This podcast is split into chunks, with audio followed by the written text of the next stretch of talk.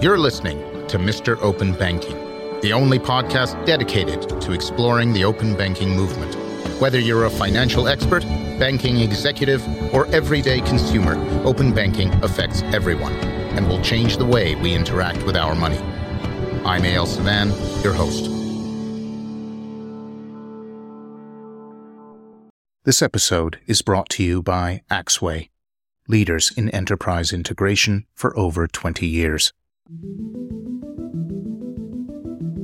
The introduction to our show includes the line Open banking will change the way we interact with our money.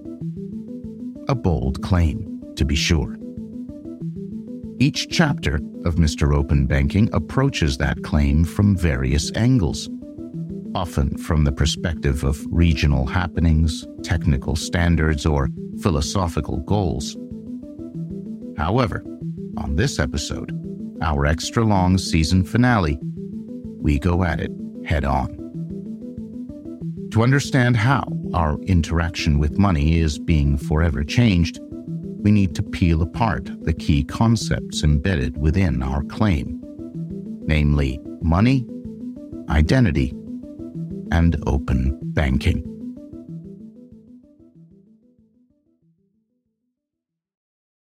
The first concept is money. All too often, the idea of money is something we take for granted, an axiom for a medium of exchange. But money is so much more than just coins or paper. Money is a promise, a promise we all make to each other every single day. It isn't just how we use it that's changing, it's the very idea of how such a promise is made and kept. As it has many times before, the form and function of money is shifting beneath us in ways we are only beginning to understand. Yet understand it, we must. The second concept is identity. Similar to money, the idea of identity is often taken for granted. After all, you know who you are. You have a name, an age, a profession, a citizenship. You share this identity with others through identification, like a driver's license or a passport. But in the digital world, where we increasingly live our lives, such fixed forms of identity start to fall apart. Online, you can have many identities, each made up of unique collections of characteristics, each with varying degrees of anonymity. Digital identity is proving to be quite different from identity in the physical world. The third concept, the one we talk about most on the show, is open banking. Like the other two concepts, open banking is often painted into a narrow frame. On its face, it simply makes it easier for banks to trade data, often backed by regulation and with the consent of customers. But in the large, it aspires to provide something more, especially in combination with entirely new forms of money and identity. When it comes to exploring the interplay between digital money and digital identity, one would be hard pressed to find someone more knowledgeable than David G.W. Birch. An internationally recognized author, advisor, and commentator on digital financial services, David is often a keynote speaker at industry conferences and international events, a featured guest on business and finance television programs, and a regular contributor to prominent financial publications, including Forbes and the Financial Times. In 1986, he helped found Consult Hyperion, leading to a decades long career in technology. Today, David leads the consultancy 15 Megabytes, where he helps advise some of the world's biggest banks, financial services organizations, telcos, and IT companies about the future of electronic transactions of all kinds. He is one of the UK Payments Power 10, one of Europe's top 40 people in financial services, and one of the top 100 global fintech influencers for 2021, to name but a few of his many accolades. David has published four books, including The Currency Cold War in 2020 and 2014's Identity is the New Money, his seminal and prescient work on the future of finance. David, thank you for joining us. Not at all. Thank you for having me. That's very flattering.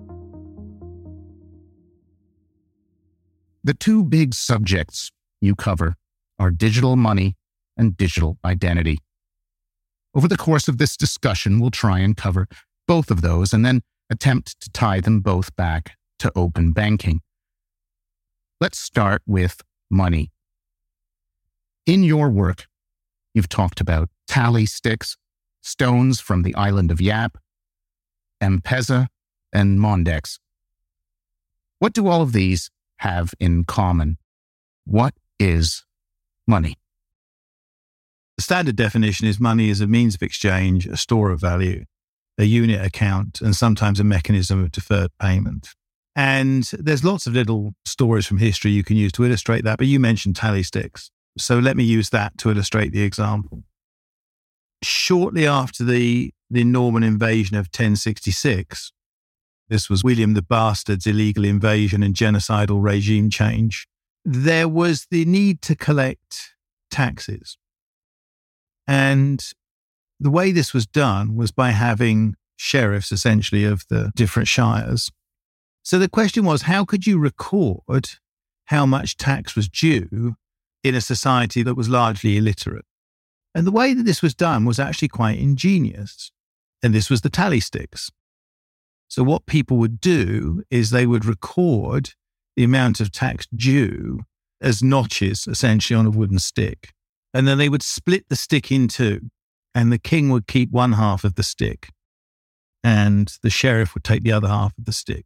And so, when the taxes became due, the sheriff would show up with the money and his half of the stick. You put the two halves of the stick together, and you have pretty unforgeable proof that this is the right amount of money. And that was actually a pretty good system. But quite often, kings don't want to wait for the taxes to come in because they need to spend the taxes on something urgent, invading Scotland or whatever's going on. Instead of borrowing money, which they weren't allowed to do or weren't supposed to do, they started to sell the tally sticks at a discount. That's because the, the tally sticks are effectively a bond because you and I know that selling tally stick at a discount is the same as borrowing money at interest. But fortunately, God wasn't as good at economics, so they could get away with this. So, fairly soon, a market began to develop because the stick, which was a mechanism for deferred payment, became a store of value. So, merchants would buy the sticks because it was easier to transport the sticks around the country soon you had a market that was discounting these sticks in time and space. If I lived in London, for example, and I had a stick for the taxes for Kent, which is next door to London, that would have a smaller discount than taxes that I would have to go a long way away to try and collect. And similarly, sticks that were for taxes that would fall due soon had a smaller discount than for ones that were further away in time. So you had this market develop. And people would start to buy the sticks because they were a convenient alternative to carting cash around the place. They became a store of value. It was a good technology. It was widely adopted and it was used for a very long time. Now, the discounts on the sticks would vary from time to time, depending on what the kings were up to. And if you thought the king was going to renege on all of his debts, then the discounts would be huge. If you thought the king was going to pay, they'd be small. But nonetheless, over a period of a few hundred years, the system worked very well. And because the English are a very conservative people, these sticks remained in use until 1826, some 500 years after the invention of double entry bookkeeping and banknotes. And then in 1826, they came to a very English decision, which was they would stop using the sticks and start using ledgers instead. But they'd keep the sticks in storage just in case the whole writing thing didn't work out and you needed the sticks again. And finally, in 1834, they decided the sticks were no longer needed and they should be burned. and they put the sticks into the furnaces at the Houses of Parliament rather too enthusiastically and burnt the whole place to the ground. But you see the point. The technology started off as this mechanism for collecting deferred payments. It worked, so then it became a store of value. It worked and it was convenient and portable, so it became a medium exchange. And the unit account was the pound sterling. Because contracts would be written to say, I rent this field from you and I'm going to pay you one shilling in gold every year, but neither of us have got any gold or have ever actually seen a shilling. But nonetheless, the whole thing worked. Okay, so why is that story important and or interesting? I hope it's interesting. Because in the society where those sticks circulated, there was pretty much no money. I mean, farmers would run up bills throughout the year and then pay those when the harvest came in. And the kind of mutual cross obligations in the village or the, you know, the smaller area were a substitute. Kocherlakota said money is a primitive form of memory. At a certain point, when you began to scale, you needed money because you could no longer remember all of those obligations. But so long as you could remember those obligations, didn't have circulating medium of exchange. When we went into the Industrial Revolution, of course, you moved away from a feudal society, agricultural society, the need to pay money wages meant you had to have circulating money. The banknotes that were circulating at the time, I think the five pound note was the smallest banknote, and that was, I don't know, whatever, that was a year's wages for a laborer or something.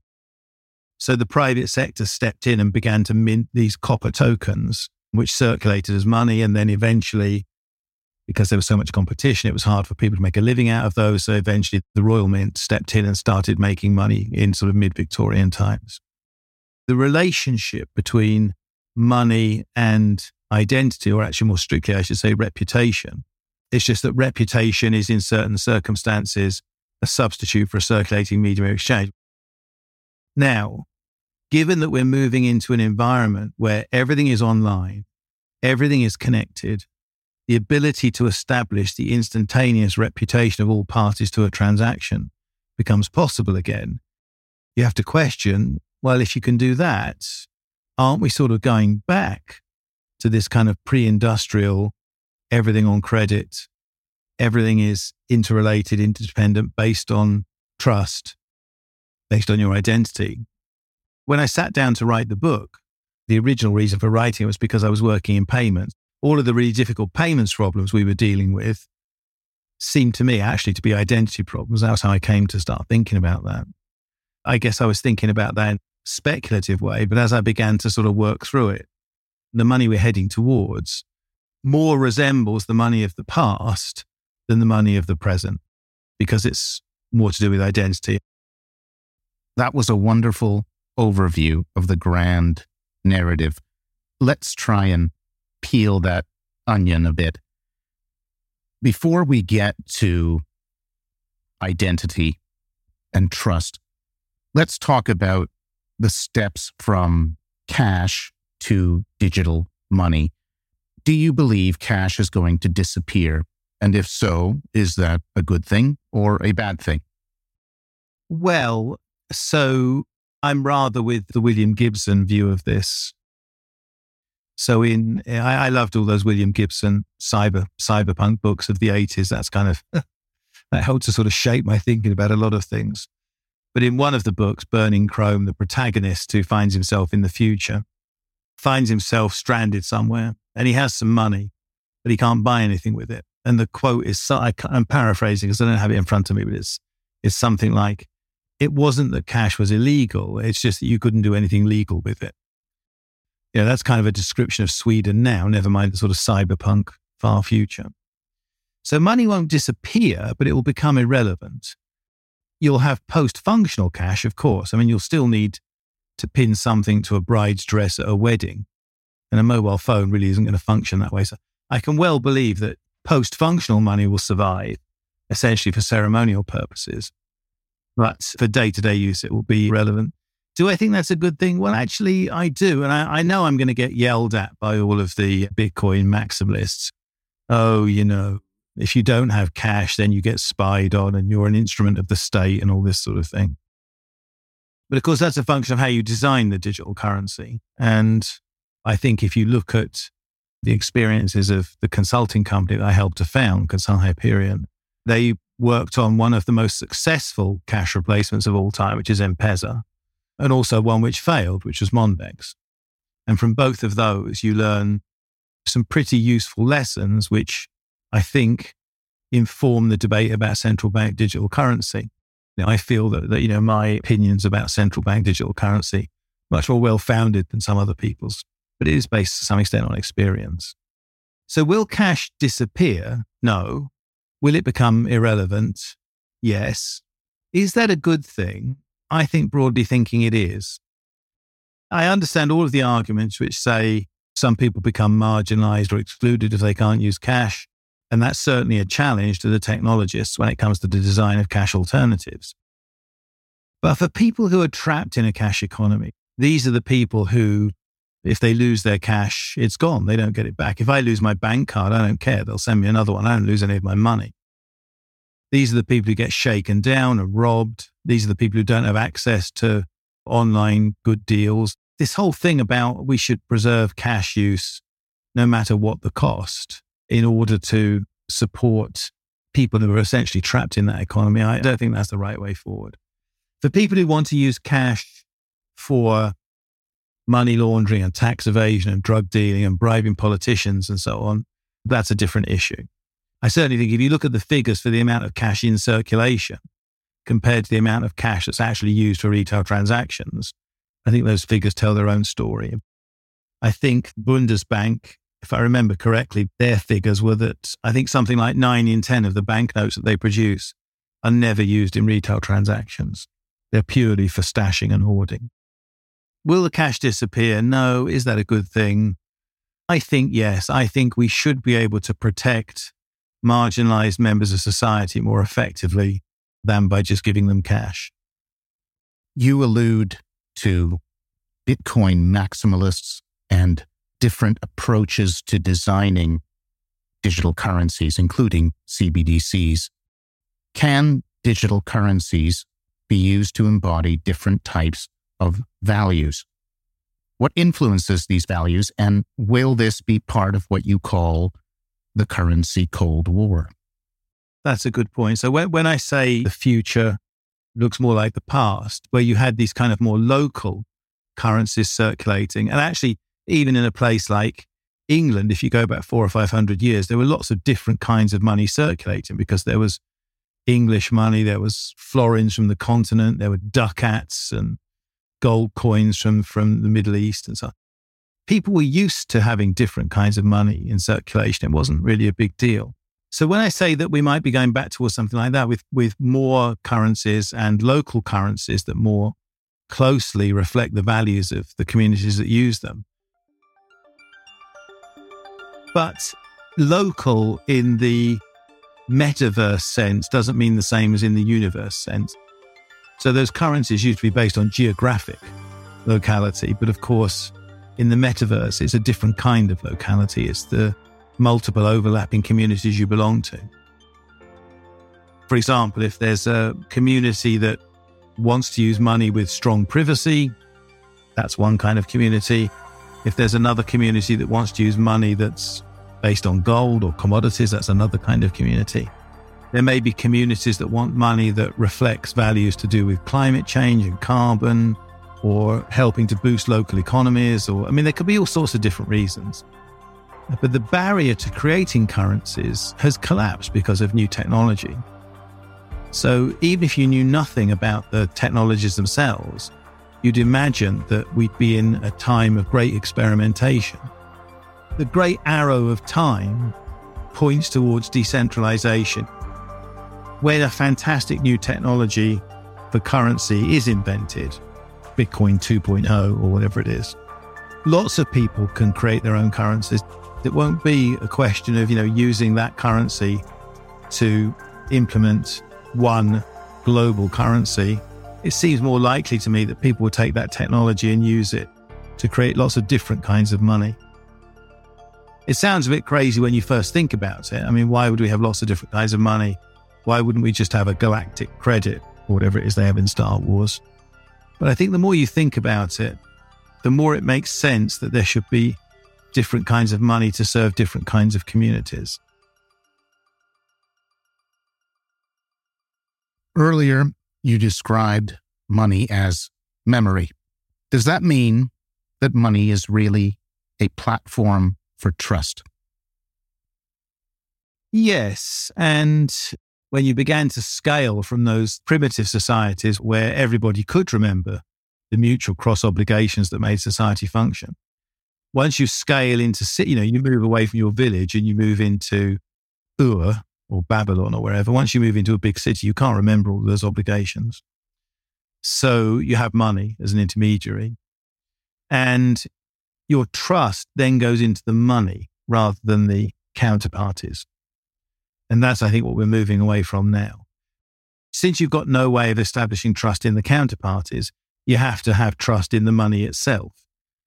When I'm in the US, you have to have the trust in the $100 bill. But we're moving away from that in the always on, interconnected, decentralized finance world of the future. Things will be a little bit different if I meet you and I want to do business with you, what will be the determinant of whether I can do business with you? Is it that you have some bitcoins, which obviously are unforgeable and blah, blah, blah? Or is it your reputation? Is it, you know, your equivalent of your eBay stars or your bank reference or something like that? That's much more important. I can't help feeling that therefore that's the way things will sort of shake out a bit.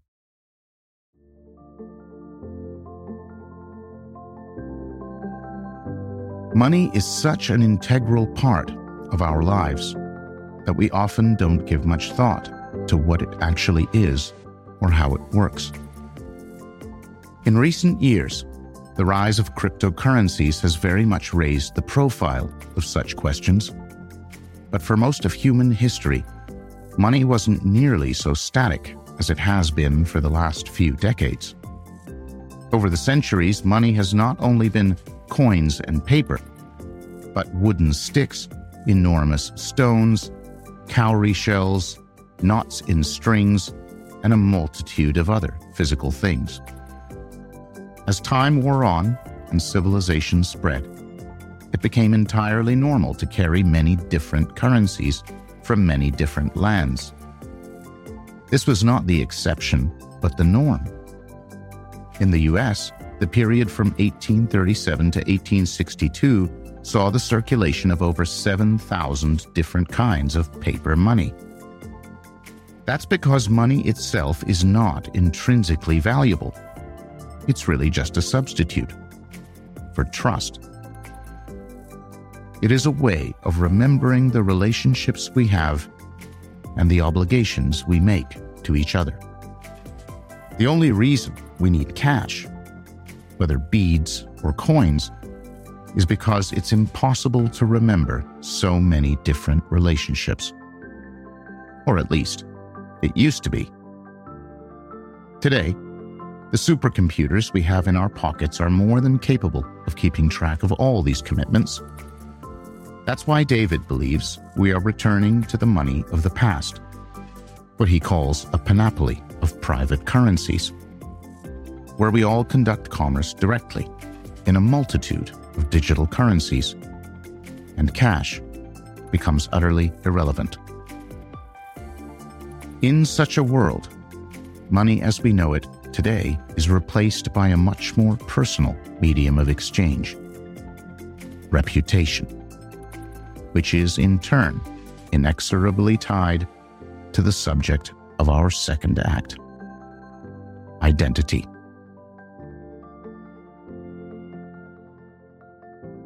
Now that we've discussed digital currency, let's switch gears to the other big subject on our program digital identity.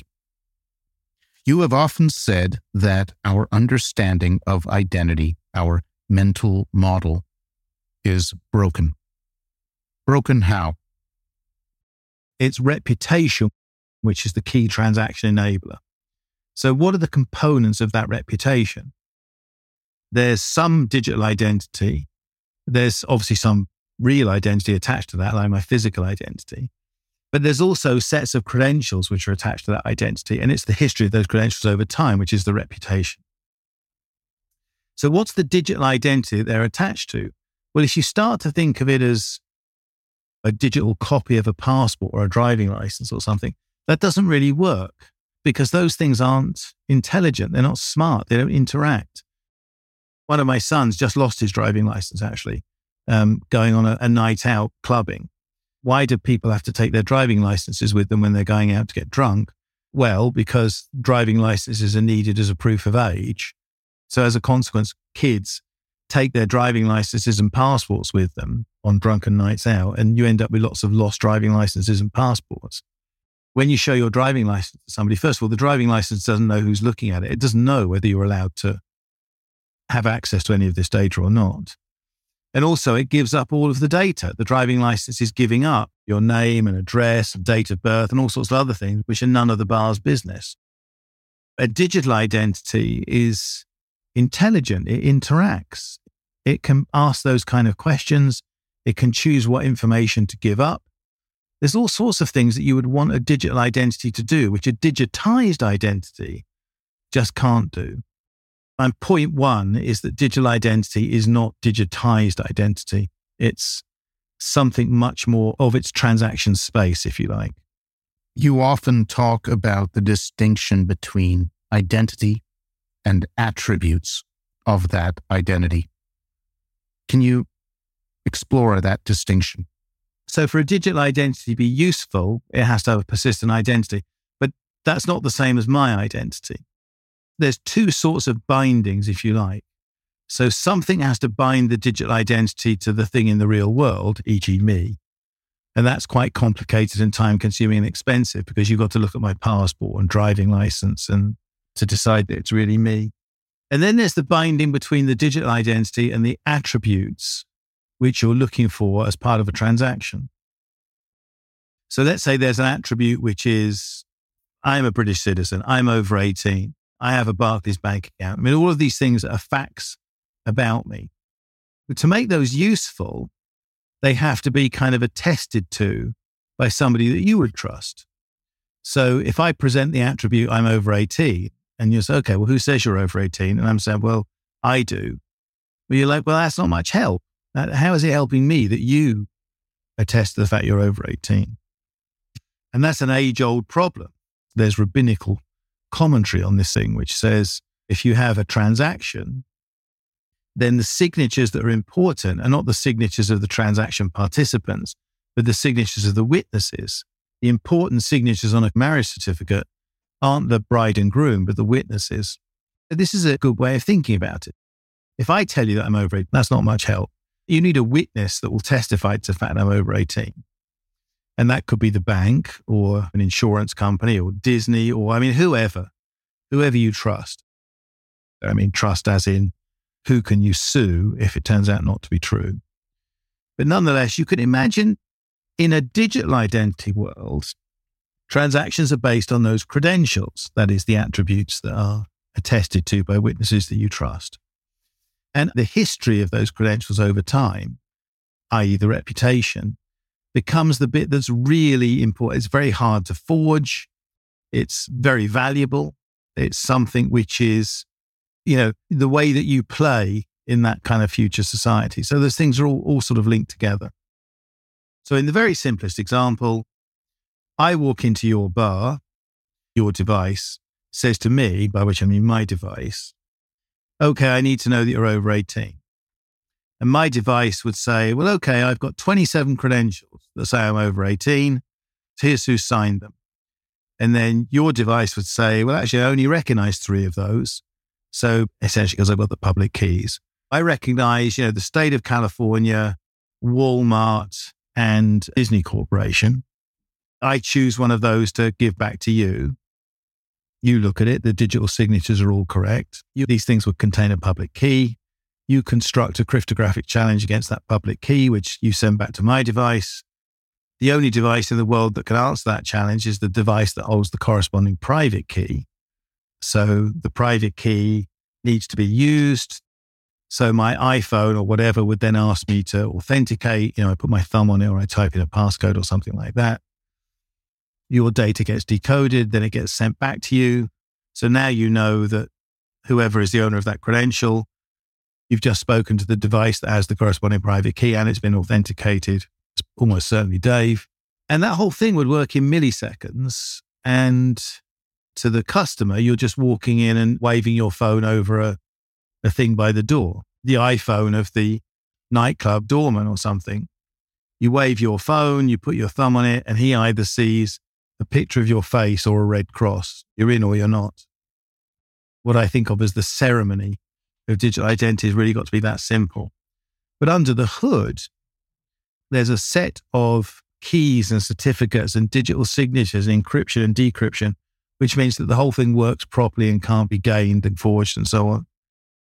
When I talk about digital identity, when I talk about attributes, when I talk about credentials, I mean very specific things like that. I'm not talking about them generically. I imagine them as part of a functioning digital identity infrastructure. Your examples seem to draw out the distinction between verifying identity versus verifying entitlement. Is that right? Yes, that's absolutely spot on. And uh, in general, I think a good sort of general rule for the future is that we want to keep identity out of transactions. The more places your identity comes into transactions, the more the risk of identity theft and fraud. I'll give you a very good example. I was down in Australia a couple of weeks ago. In Australia, they had a massive data breach of Optus, the telecommunications company, and people's name, address, date of birth, social security numbers were stolen. And for a lot of people, their passports and driving licenses were stolen as well. I'm still kind of thinking, well, you know, why, why is the telco got copies of your passport? And of course, it's because of some government regulation which says the telco has to know your customer and that sort of thing. So they end up with copies of your passport. So when they get hacked, copies of your passport get stolen with it. But if you think about it, there's no real reason for them to have that because the bank already knows who you are. When you go to get your phone, the bank could tell them, we know who this person is. Here are the credentials. You can bill against this identity, etc., etc., etc. In an attribute-based world, your personal information stay locked up, safe and sound, hopefully in bank vaults or somewhere like that. And it's the credentials which are used as part of the reputation economy. And I think that's a much safer way of having a kind of online world.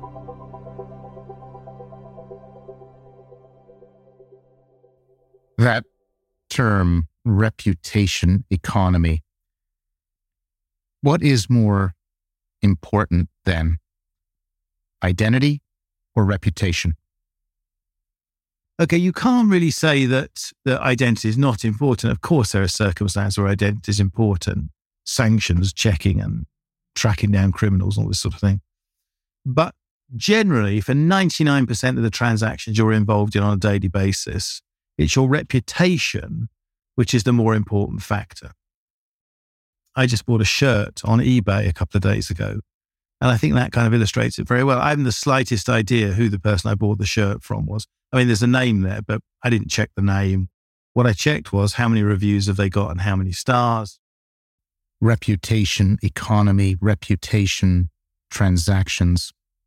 Here's a quote from your 2014 book Identity infrastructure in our online society will mean that there is no longer any need for circulating a medium of exchange in the form of cash.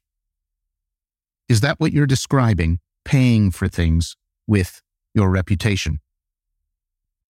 If you imagine a future whereby you have a functioning digital identity infrastructure, so assets and, the claims on assets are managed inside that infrastructure, then when we come to execute a transaction, the supercomputer that's the end of my mobile phone and the supercomputer that's the end of your mobile phone can between them work out some basket of assets that needs to be exchanged to settle up the transaction. Like if you and I are doing a deal, you're going to sell me this lovingly hand painted Dungeons and Dragons miniature. and I say to you, okay, well, I've got half a pot of black paint, I've got some apples, and I've got a ticket for the bus next Monday, you'd be like, this is insane. Just give me some money because we can't resolve what economists call the double coincidence of wants in physical space in finite time. In an online world where it's actually our supercomputers that are having that conversation and they have access to gazillions of assets across all sorts of liquid markets, it would take them nanoseconds to come to agreement. Let's say you say some unit of account that makes sense to you. So I want two galactic credits for this. Galactic credits mean nothing to me. I live in Wessex. So the price comes through to me as four Wessex groats. And I think, well, that's a fair price. I hit okay. But there are no Wessex groats or galactic credits in our wallets. What's in our wallets is these spectrum of tokens that are all sorts of digital assets for different things. And they would get matched up and, and settled through that. Now, you probably think, well, that sounds crazy. That sounds like a technologist talking. But actually, there was a very good article by Matt Harris from Bain, who's one of the key fintech investors that I listen to, a very thoughtful guy. And he wrote an article about this in Forbes a couple of years ago saying, look, why would we need money when we have digital assets? And actually, I subscribe to that line of thinking. The far future, I don't even see the kind of intermediary of currencies at all. In the far future, you would never take your wealth, such as it is, out of assets and hold it as money. You would just never do that. In a recent interview, you said that you had become frustrated by the identity problem. But then after the pandemic, you became excited again. Why? What changed? Before the pandemic, the lack of digital identity infrastructure was driving me crazy.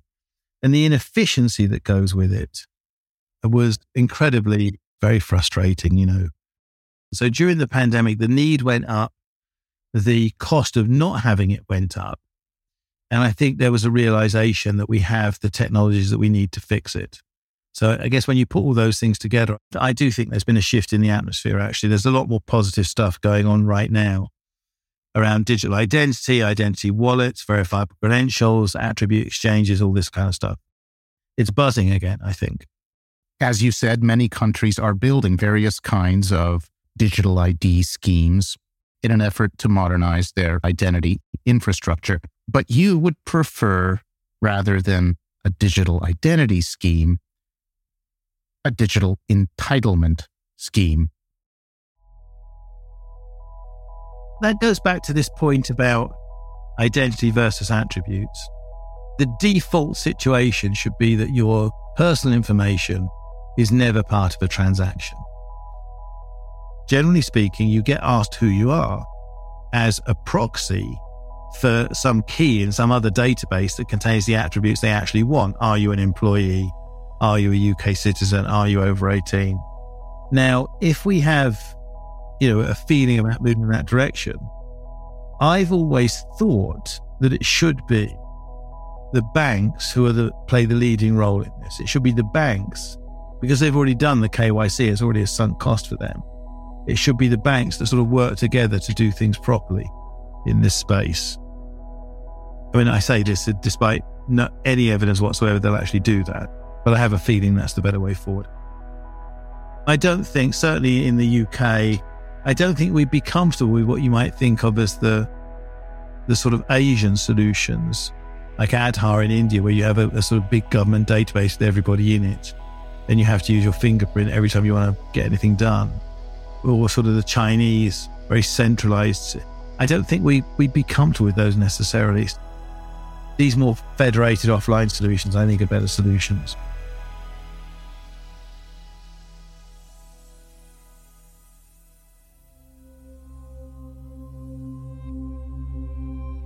Like money, identity is a concept that is often misunderstood especially the digital kind. Your identity is not a single thing, but rather a collection of attributes. You could be 18 years old, or a Canadian citizen, or a doctor. When that attribute can be verified by some trusted witnesses, it becomes a credential. And when these credentials are verified over a period of time, that forms your reputation. According to David, it is your reputation that will in fact underpin the currency of the future. More important than your identity, your reputation is what will ultimately determine who you trade with and who will trade with you. If money is a platform for trust, then reputation is what creates value. In a digital world, checking each other's reputation programmatically is trivial. Already today, we are quite used to looking at reviews and star ratings, likes, and hearts, driving our decisions on who we'd like to deal with and what we'd like to buy.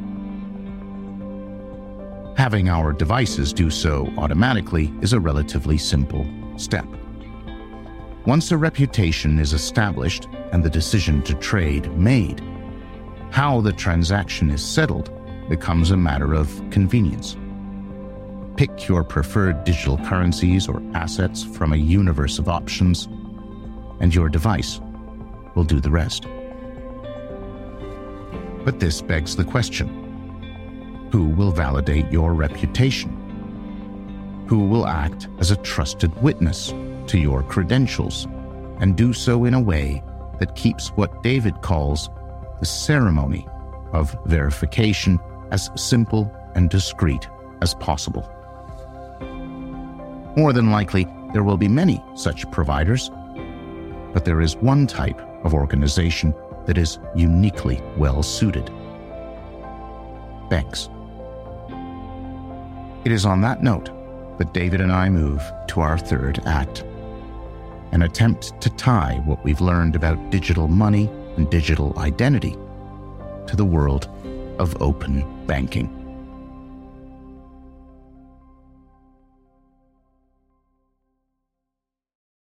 Fundamentally, open banking is about creating common standards for the secure exchange of financial data. Today's versions are usually limited to retrieving retail accounts information and initiating retail payments. However, there's nothing in the standards that say the accounts and payments can't be based on digital currencies. Do you think that's where we're headed, where digital currencies and let's say regular currencies are handled the same way? Uh, broadly speaking, yes. I'd make another point about it as well. If you're looking at the UK, for example, if you spoke to a lot of people who were very pro open banking here, and that would include me, by the way, I think a lot of people would say it would have been a lot smoother and easier if we'd sorted out the digital identity problems first before we moved into open banking, because it meant open banking had to build its own directories and, and so on. It would have been much better if there had been a digital identity infrastructure in place to draw on. So digital identity isn't a precursor for open banking, but I certainly think it makes open banking a lot easier.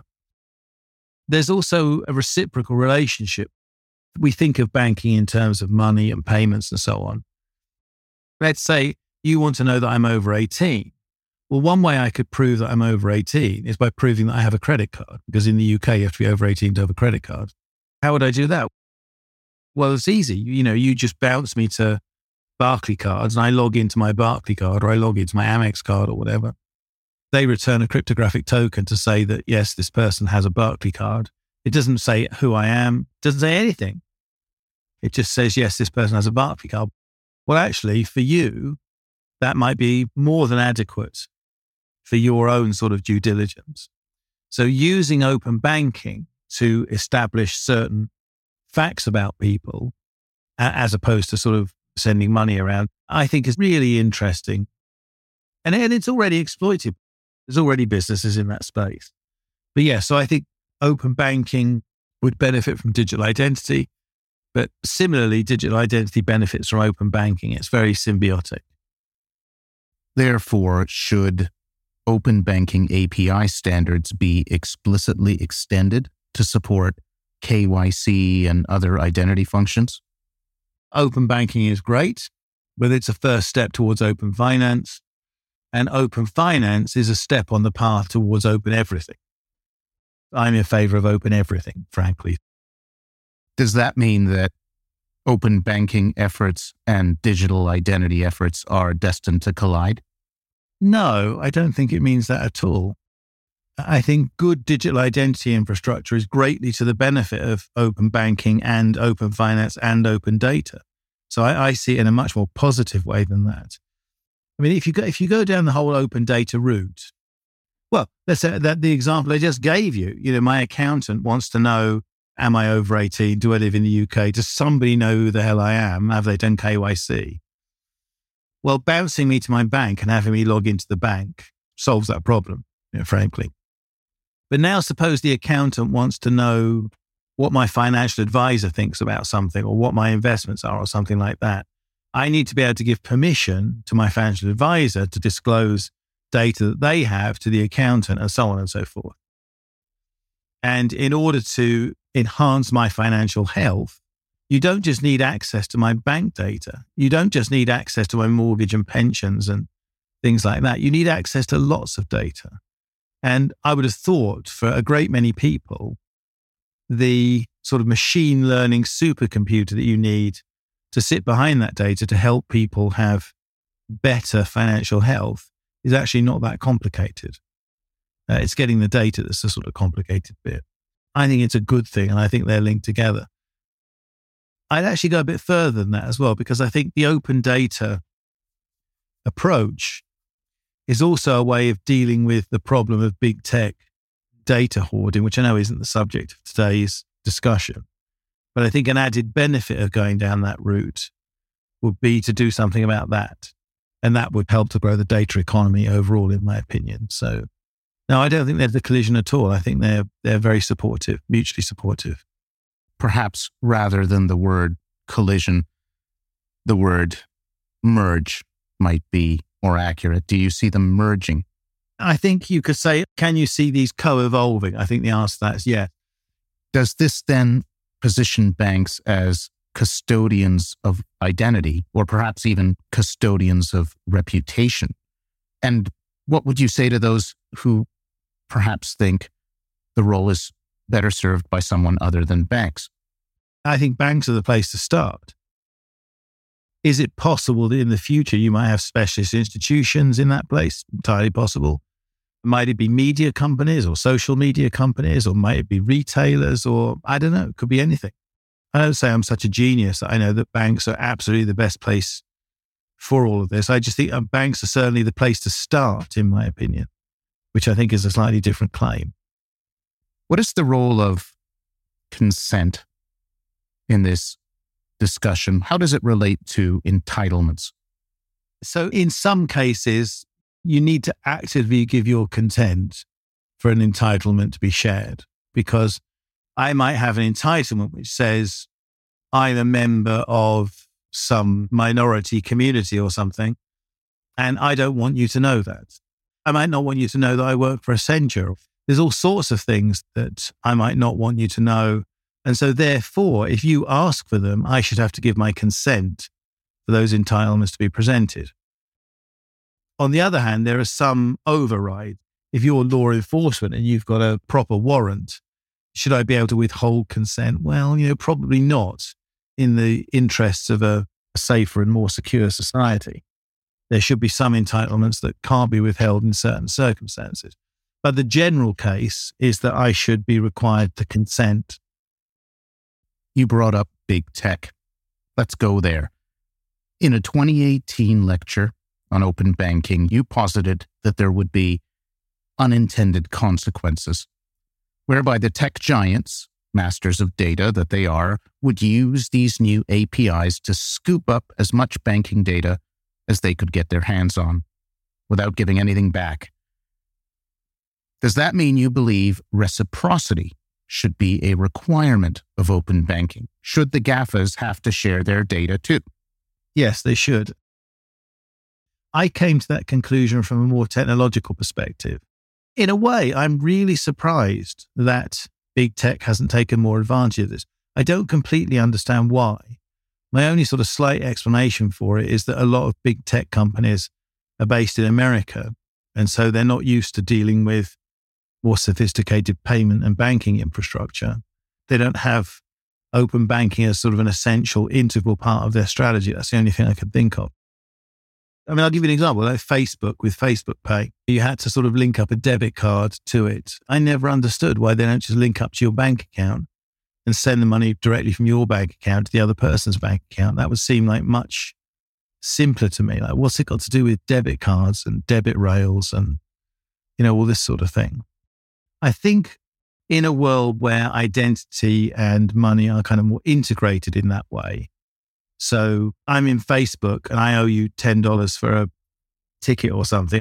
In Facebook, I can just say send $10 and it just goes from my bank account to your account.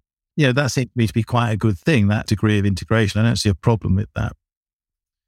Does that mean that big tech will inevitably take all of that stuff over?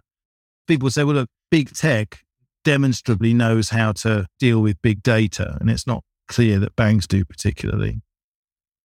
But also, banks aren't stupid. At some point, they're going to have a strategic vision that encompasses identity and reputation as they respond to gradually shrinking transaction margins on payments and start to look at the value added services around them. Identity is one of the more obvious ones. So I guess I'm sort of optimistic about that sort of thing, to be honest. One thing we have in common is that we're both trying to steer the ship in the right direction to ensure that the future of money benefits society as a whole. How do we and our compatriots out there make sure that happens? The things that I think are the ways forward, verifiable credentials and this sort of thing. If you work in this space, those things are pretty much part of the landscape.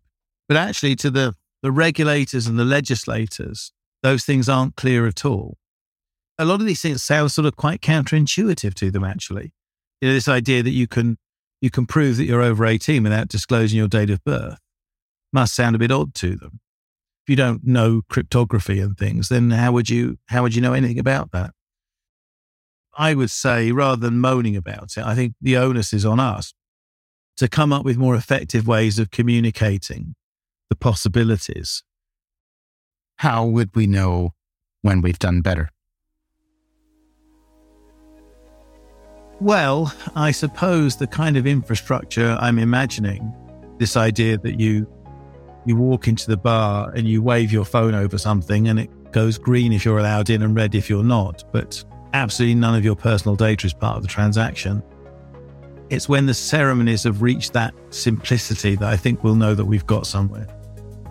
There are measures you can make. I mean, in the UK, for example, if you just look at the raw figures for fraud, you could certainly make some measurements around that. Has fraud gone up or down, that sort of thing. But I, I prefer to think in terms of ceremony and simplicity.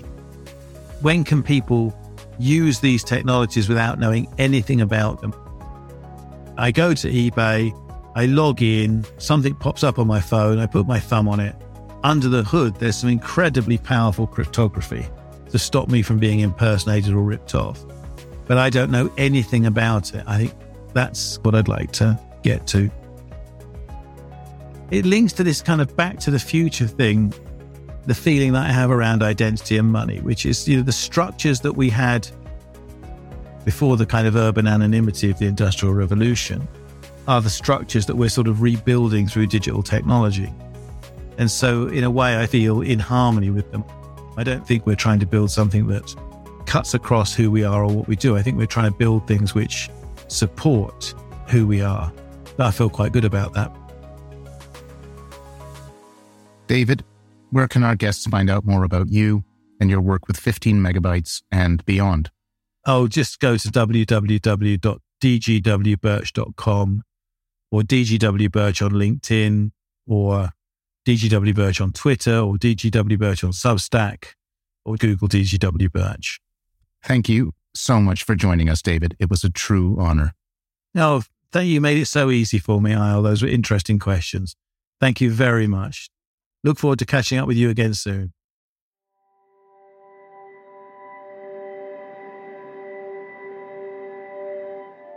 On November 9th, 2022, just weeks after acquiring the social network Twitter, Elon Musk introduced a revised version of Twitter Blue, a service which displays a blue checkmark beside accounts whose identity has been verified.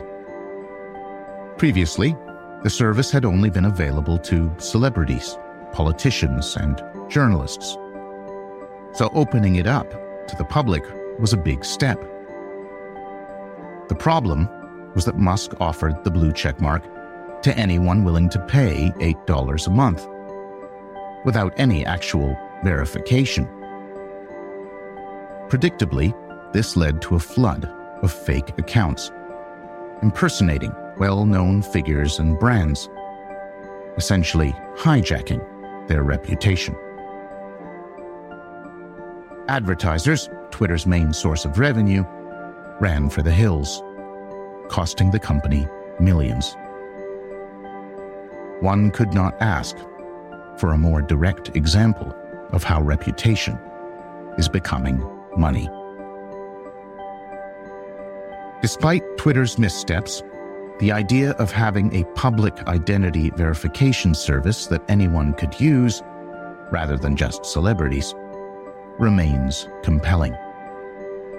In a world where reputation is used as currency, having someone act as a custodian of that reputation makes good sense. What makes less sense is having that custodian be a social network. Banks, by contrast, seem like a much more logical choice.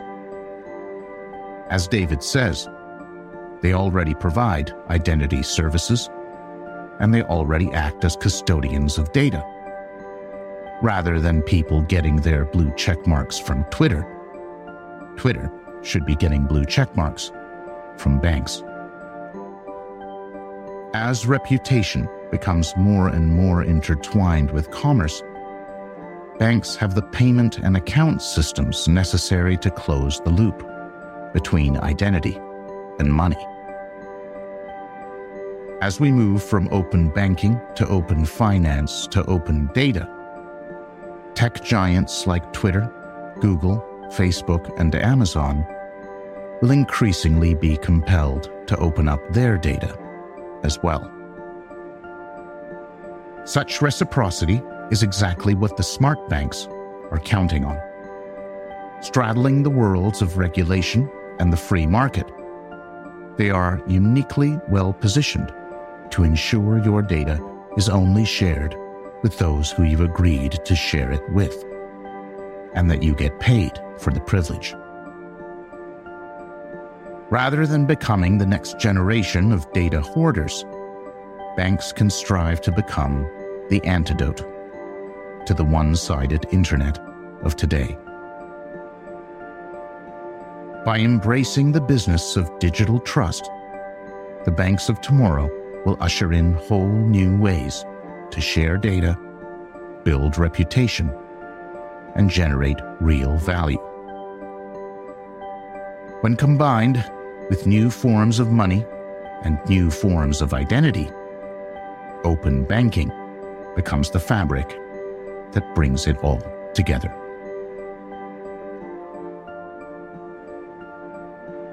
With that, we bring another season to a close. To our regular listeners, thank you for your continued attention and support. It means the world.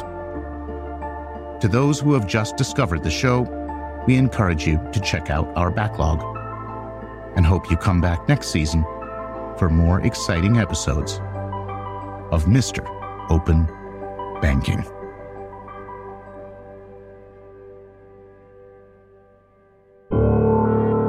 Thanks for listening to Mr. Open Banking, the podcast that explores the ongoing evolution of open banking and its impact on our lives. Make no mistake, the rise of open banking is going to change financial services forever, and we will be covering that story every step of the way. This is your host, A.L. Savan. Until next time.